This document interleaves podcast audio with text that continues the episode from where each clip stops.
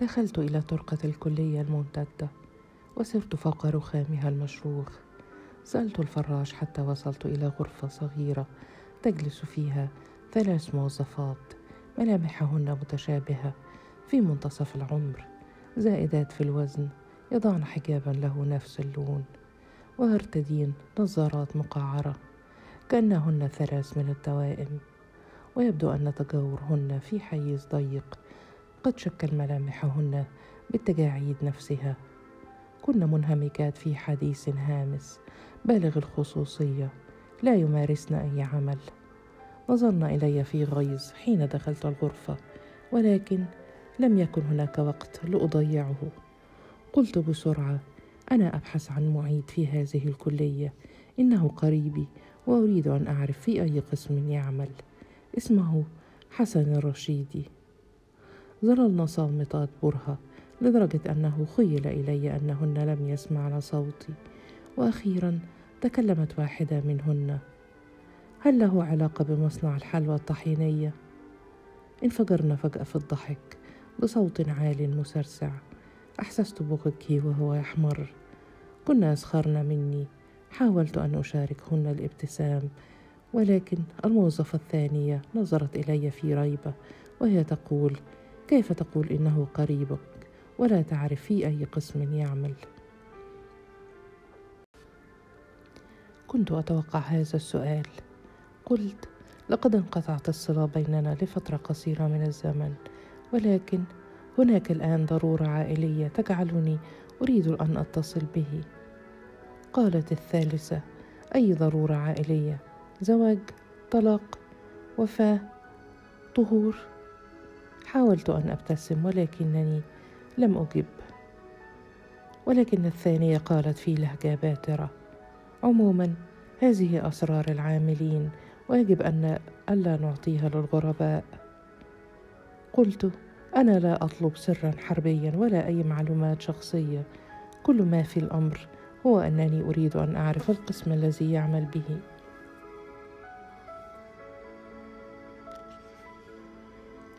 قالت في حزم مهما كان الأمر ممنوع يا أستاذ؟ حاولنا العودة إلى حديثهن معا ولكنني لم أتحرك من مكاني. وجدت مقعدا بجوار مكتب السيدة الغاضبة فجلست عليه. رمقتني شازرا وهي تقول قلت لك ممنوع وهذا يشمل وجودك هنا أيضا. قلت لقد جئت من هنا لقد جئت إلى هنا من مدينة بعيدة ولن أعود لمجرد أن تقال لي كلمة ممنوع من دون سبب. فقالت مهددة سأحضر لك حرس الجامعة. قلت لم أفعل ما يستوجب ذلك وأعتقد أنني لم أعطلكن عن أداء أي عمل. نظرت الواحدة إلى الأخرى وتنهدنا كان وجودي يعطل حديثهن الخاص. نهضت واحدة منهن ألقت علي نظرة قاسية. حتى أفهم أنها ستفعل ذلك فقط لتتخلص مني. تناولت أحد السجلات وبدأت تقلب في صفحاته. فعلت ذلك بعين متفحصة. وفي كل مرة كنت أعتقد أنها ستخبرني بمكانه. ولكنها نظرت إلي بتشكك أكثر ثم قالت هل أنت متأكد من الاسم؟ كررت لها الاسم مجددا ومؤكدا. قالت لا يوجد أحد هنا بهذا الاسم. نهضت الموظفتان الآخر الأخريان انضمتا إليها واشتركتا في الحديث والبحث. توقفنا عند بعض الصفحات. تبادلنا تعليقات خاطفة عن بقية الأسماء. كنا يعرفن أسماء جميع من في السجل. يحفظن معظم البيانات ويتبادلن كلمات عن حياتهن الخاصة. رفعن رؤوسهن وقلن في, في صوت واحد الاسم غير موجود. نظرت إليهن وأنا مفاجئ وغير مصدق. أدارت السيدة الملف ناحيتي. تركتني أقلب صفحاته. جلسنا وعدنا إلى التهامس. في بداية السجل كان هناك كشف مطول يضم كل أسماء أعضاء هيئة التدريس في الكلية. بالصفة والقسم والتخصص أما البقية فكانت صفحة خاصة بكل عضو بها صورته وتحتها كل المعلومات المتصلة به قلبت فيها سريعا لم أكن أعرف شكله ولكني لم أجد اسمه في أي مكان ولا حتى اسم شبيه باسمه هل هناك خطأ؟ هل كان يكذب على الجميع في مدينتنا؟ هل عاش طوال هذه السنوات وهو يخادع ورد وأصدقاؤه الثلاثة؟ أغلقت الملف وأنا محبط. انسحبت متساقلا من الغرفة. سرت طويلا في الممر وخيل إلي أنني قد ضللت طريقي إلى الباب. انتهت مهمتي قبل أن تبدأ. وضعني هذا الكاذب في طريق مسدود. كل ما استطعت أن أفكر فيه هو أن أحمل حقيبتي الصغيرة وألحق بالقطار الأخير أعيد إلى المهرج نقوده وأن أنتظر بجانب وردة حتى تتحلل وتموت. خرجت من المبنى المعتم لضوء الشمس. كانت سمية ما زالت جالسة على المقعد الخشبي في مواجهة صحيفتها المعلقة. تراقب بعضا من الطلبة الذين اكتسبوا بعضا من الشجاعة ووقفوا يقرؤونها. جلست متعبا بجانبها. كان صدري ثقيلا كأنه لا توجد في الجو. ذرة هواء. التفتت متسائلة وقالت هل عثرت على القسم الذي يعمل به؟ كانت تنظر إلي باهتمام فقلت لم أعثر على أي شيء. قالوا لي إنه لا يعمل في الكلية أصلا. لا يوجد لاسمه. وجود في السجلات. نظرت إلي مستغربة وهي تقول أنا لا أفهم. هل أنت متأكد أنه قال لك إنه كان يعمل في هذه الكلية؟ لم أعد متأكدا من شيء. أشارت إلى الصحيفة المعلقة وقالت أستطيع أن أنشر لك إعلانا في هذه الصحيفة. لعله يقرأها ويدلنا على مكانه. كان عدد الطلبة الذين يلتفون حول صحيفتها في تزايد. يشيرون إلى مقاطع منها جديرة بالاهتمام. أشعرها هذا بنوع من الزهو والثقة بالنفس. ظلت صامتة لفترة. لم يكن في يدها ما تقدمه لي ولم يكن هناك ما يمكن أن أفعله في هذه المدينة. حملت حقيبتي المثيرة للسخرية ونهضت واقفا. تطلعت إلي متسائلة. هكذا تستسلم من أول ضربة. تسرع بالانسحاب والهرب. هل طلبه الطب جميعهم مثلك؟ كانت سخريتها فوق احتمالي ولكنها كانت على حق. عاودت الجلوس بجانبها. ظلت تراقب الطلبة في شرود. ولم أدري لماذا أصرت على إبقائي. هل تريد أن تؤكد فشل مهمتي؟ قالت فجأة. ما علاقتك بابنة خالتي فاتن؟ قلت. مجرد زميلة. قالت مجرد لقد كانت شديدة الاهتمام بك. فقلت لم تشعرني بذلك قط. فقالت لم أعرف لماذا هذا الحوار ولا إلى أين يؤدي. لقد أوصتني أن أقدم لك كل ما أستطيع من مساعدة. لا أدري لماذا ألحت علي. إذا كانت العلاقة بينكما فاترة إلى هذا الحد. عموما هناك فرصة أخيرة. أمل أخير كما يقولون. أعرف استاذا في هذه الكلية. كان مشرفا على الشؤون الإدارية قبل أن يصاب بالملل منها. سأذهب إليه. لعله يعرف شيئا عن هذا المدعو حسن. نهضت واقفة وأشارت إلي محذرة وهي تحرك أصابعها في الهواء. خد بالك من الصحيفة. وانصرفت وهي تتقافز. كانت منتشية بنجاح صحيفتها. اختفت داخل باب الكلية. تزايد عدد الطلاب الذين يتجمعون حول الصحيفة. حتى الطالب الملتحي أغلق المصحف وتقدم بضع خطوات وبدأ يقرأ فيها وهو يعبس في لحيته. ظللت جالسا أراقب الجميع. كنت أدرك أن جلستي بلا فائدة. رحلتي كلها أصبحت بلا فائدة.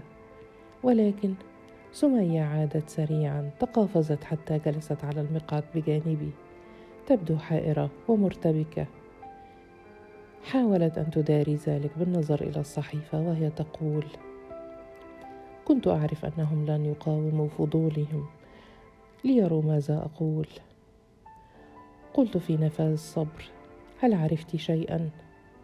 قالت في غموض عرفت ولم أعرف.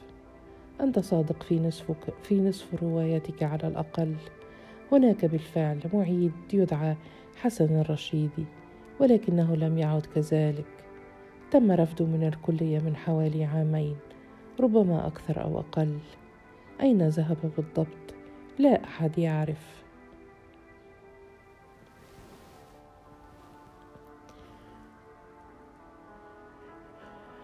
كأنني كنت في حاجة إلى صدمة أخرى. قلت مندهشا لماذا تم رفضه؟ أي خطأ ارتكب؟ قالت تعددت الأسباب الرفض واحد ربما سياسية تحرش جنسي تلاعب في الامتحانات لم يعد هناك سبب يثير الدهشة. في كل يوم يرفض أناس لسبب غير معروف ويختفي آخرون لأمور غامضة.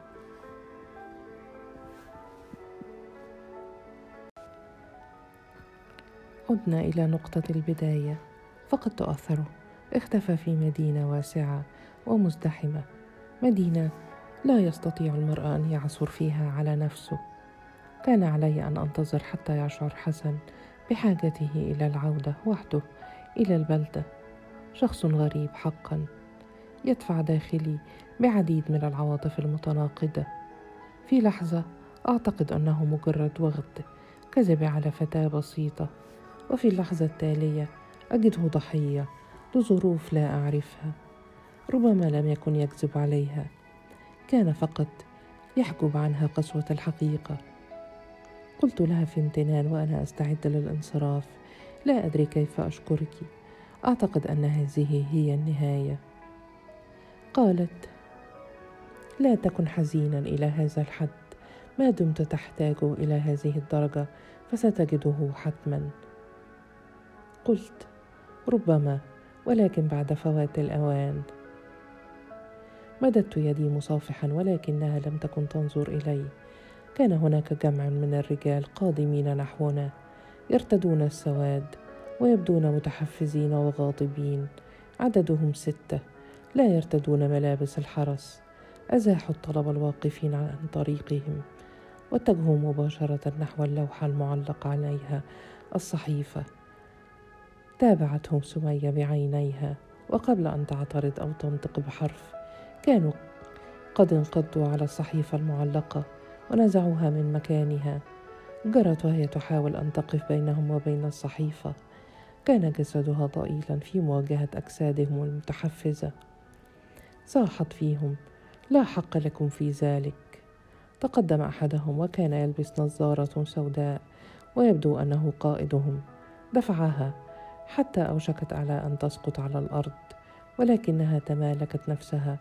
أشار إليها مهددا الأفضل أن تبتعدي وإلا قبضت عليك بتهمة الشغب وتعطيل عمل السلطات. صرخت بصوت عالي أنتم وحوش لا تعترفون بحرية الرأي. قال يكفي أننا تركناك تكتبين ما تريدين. مزق بقية الرجال الصحيفة في نهم. حولوها إلى قطع مفتتة وألقوها على العشب. أوشكت سمية أن تقفز عليهم مرة أخرى ولكني أمسكت بذراعها. كنت قد رأيت هذا المشهد من قبل. الصراع الدائم بيننا وبين قوى الأمن المتنكرة والمسيطرة على كل شيء. الفارق هنا أنهم كانوا أقل عنفا ربما لأنها فتاة وحيدة. فوجئت بها وهي تبكي. في لحظة واحدة انهارت الفتاة المرحة التي كنت أعتقد أنها قوية الشخصية. سارت على العشب. أخذت تجمع القصاصات المتناثرة كأنها تريد أن تعيدها إلى الحياة. كانت مزقت أصغر من أن تستطيع التقاطها. ظللت ممسكا بذراعها حتى أجلستها على المقعد. قلت لها لا فائدة من مقاومتهم إنهم دائما الأقوى.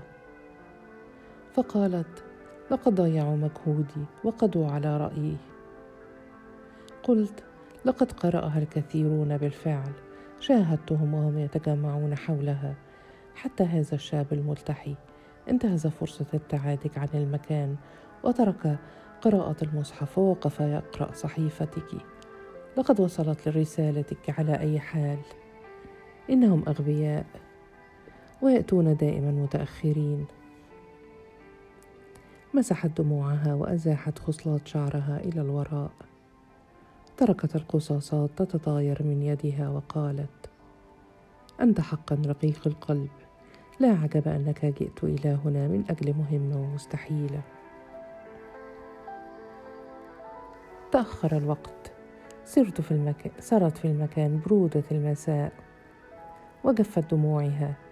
يجب أن أسرع لألحق بأي وسيلة مواصلات تعيدني إلى مدينتي. أصبح المكان خاليا من الطلبة ولم يبق إلا بضعة من رجال الأمن يحومون حولنا. نهضت واقفا وصافحتها للمرة الثانية وأنا أقول ربما لن نلتقي بعد ذلك. الليلة سأعود إلى مدينتي. صافحتني وهي تقول من يدري؟ لم يحن وقت افتراقنا بعد. حان وقت انصرافي أيضا. لا أريد أن أبقى بعد ذلك حتى لا يتحرش بي رجال الأمن. سرنا معا عبر طرقات الجامعة التي بدأت تخلو إلا من بعض العشاق وعديد من رجال الأمن. خرجنا من البوابة الرئيسية. رأيت بعضا من الرجال الذين هاجمونا منذ لحظات. نظروا نحونا في حنق واضح. أخفضت بصري وتمنيت ألا تحاول سمية أن تستثيرهم اجتزنا خط نارهم من دون حوادث. تنفست في ارتياح. كان الهواء في الخارج أكثر نقاء. لوحت لي بيدها وصارت مبتعدة. لم تتجه إلى الطريق نفسه الذي أسلكه إلى المترو. سارت إلى الاتجاه الآخر. تمهلت قليلا. تركت بعض السيارات المسرعة تمر. تقافزت هي على الأسفلت عابرة الطريق. اتجهت إلى سيارة سوداء فخمة كانت في انتظارها. هل هي بهذا الثراء؟ أفعلت كل هذا؟ لأنها متمرده فقط. أم فعلت ذلك من باب الرفاهية. كانت تبدو مثل فتاة عادية بسيطة ومتواضعة وخدومة. شكلها لا يتناسب مع هذه العربه الفخمة. توقفت أكثر مما ينبغي. أسرعت إلى المترو. ظلت العربه تهتز بي وأنا لا أكف عن التفكير فيها. ولكن عندما وصلت إلى محطة السكة الحديدية بدأت أفكر في ورد نصف الميتة. آسف فشلت فشلت في المهمة التي قمت بها من أجلها. غادر آخر القطارات وليس أمامي إلا الذهاب إلى موقف سيارات الأجرة. لم أكن أريد أن أتعجل العودة ولكن ماذا أفعل وقد سدت في وجهي كل الطرق؟ ركبت السيارة التي كان عليها الدور. في القيام كانت خالية. كنت الراكب الوحيد وعلي أن أنتظر ليكتمل العدد. وقف السائق يصيح. يستحث جميع العابرين على الركوب معه. لا أدري كم طال علي الوقت وأنا أنتظر. شعرت بالبرد والوحدة. هل تعجلت في العودة؟ هل بقي شيء لم أفعله؟ ربما لو سألت وتقصيت لو تحريت السبب الذي اخرجهم من الجامعة. لا بد أن هناك أصدقاء أستطيع الوصول إليهم بعض الذين كانوا يعملون معه. ربما علي أن أعود إلى الكلية ومعاودة السؤال بدقة أكثر. البحث خلف كل التفاصيل حتى لو كانت صغيرة. لماذا رضيت بالهزيمة بعد جولة واحدة قصيرة وسريعة؟ فجأة ورد في خاطري اسم كالبرق حمود الضبع الاسم الذي ذكره لي المخبر محروس الذي كان يعمل متخفيا في الكلية. لا بد أنه يعرف أكثر عن الجميع. لماذا تم رفضه؟ وربما ما زال يتابعه. حتى هذه اللحظة. يا لي من غبي قليل الخبرة. لماذا كنت متعجلا للعودة إلى هذا الحد المخزي؟ سمعت صوت باب السيارة وهو يفتح. كان السائق يدفع براكب آخر للدخول وهو يهتف. هانت. ولكني قمت. قد اتخذت قراري. فتحت باب السيارة وهبطت منها. صاح بي السائق في فزع. أين تذهب يا أستاذ؟ إحنا ما صدقنا لقينا زباين لم أرد عليه. أعطيته ظهري وغادرت موقف السيارات مسرعا. كان الهواء باردا مشبعا برائحة الوقود والزيوت المحترقة. تقافزت فوق الأرض. مرقت بخفة بين الزحام وهرعت إلى قلب المدينة إلى شارع البغايا والفنادق الرخيصة. لم أجد غرفة بسرير مفرد. لم تكن هناك أماكن خالية إلا في الغرف ذات الأسرة الثلاثة. علي أن أتشارك فيها مع اثنين من الغرباء. لم أدري حجم المشكلة إلا بعد أن طفت على كل الفنادق في الشارع المشبوه وكانت بقية الفنادق فوق طاقتي المادية. أصبحت الرحلة مفتوحة فجأة. ولا أدري عدد الأيام التي تنتظرني في هذه المدينة. قال لي صاحب الفندق مشجعا لا يوجد في غرفتك إلا زبون واحد. سيغادر فراشه سريعا قبل أن يأتي الليل وربما لا يأتي الثالث. حملت حقيبتي وسرت إلى الغرفة. كان الزبون نائما بالفعل طويل القامة لا يسعه الفراش. ساقاه ممتدتان خارج السرير. لا بد أنه كان متعبا لأنه لم يشعر بي على الرغم من أنني قد فتحت الباب وأضأت نور الغرفة واستخدمت الحمام. كان يوما متعبا بحق. كنت جائعا ومجهدا. في حاجة إلى بعض من الراحة. استلقيت على الفراش وحاولت إغماض عيني. لم أسمع صوتا يصدر عن الرجل الآخر. لم أرى أي حركة لقدميه الممددتين في الهواء. تجمعت كل صور اليوم الفائت وتبددت سريعا. غرقت في ظلمة الإنهاك.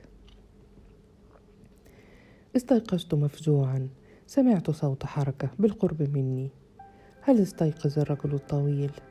هل جاء زبون آخر؟ نهضت من الفراش. وبرغم العتمة رأيت امرأة متوسطة العمر جالسة على السرير الآخر في مواجهتي. كانت ضخمة الحجم ثوبها منحسر إلى الوراء يكشف عن ركبتيها وعن جزء من فخذيها. قالت في صوت خافت هل أيقظتك من النوم؟ لم يكن نومك مريحا على أي حال. لقد راقبتك وأنت تتقلب كثيرا. تراجعت في الفراش حتى التصقت بالحائط. جذبت الغطاء على صدري. تعرت قدماي. لمحت بطرف عين الرجل الآخر ما زال نائما. وساقيه ساقيه معلقتين في الفراغ. ولكن الرعب ما زال يتملكني. هتفت. من أنت؟ ومن سمح لك بالدخول إلى هنا؟ قالت في هدوء دخلت لأنني لأن نيتي حسنة يا عيني أنت غريب واضح من طريقة نومك أنك تعبان مكبوت في حاجة إلى من يجعلك ترتاح هكذا حال الغرباء في كل مكان. كيف لم يستيقظ هذا الرجل؟ لماذا لا يتدخل وينقذني من هذه المرأة التي تحاصرني؟ كان ريقي جافا وأنا عاجز عن الحركة أو الهرب. قالت اسمي ملك ما اسمك؟ أخيرا وجدت صوتي قلت لها أنا لا أريد. ابتسمت وهي تقول ليس هذا اسمك بالتأكيد. الذي لا يريد يعني أنه لا يعرف والذي لا يعرف لا بد أن يتعلم وهذه فرصتك. توسلت إليها. أرجوك يا سيدتي. قالت بصوت مبحوح يعجبني أنك مؤدب. فلنؤجل الحديث في السعر إلى ما بعد الانتهاء. سأتركك تفعل بي ما تشاء وتأخذ من جسدي ما تريد.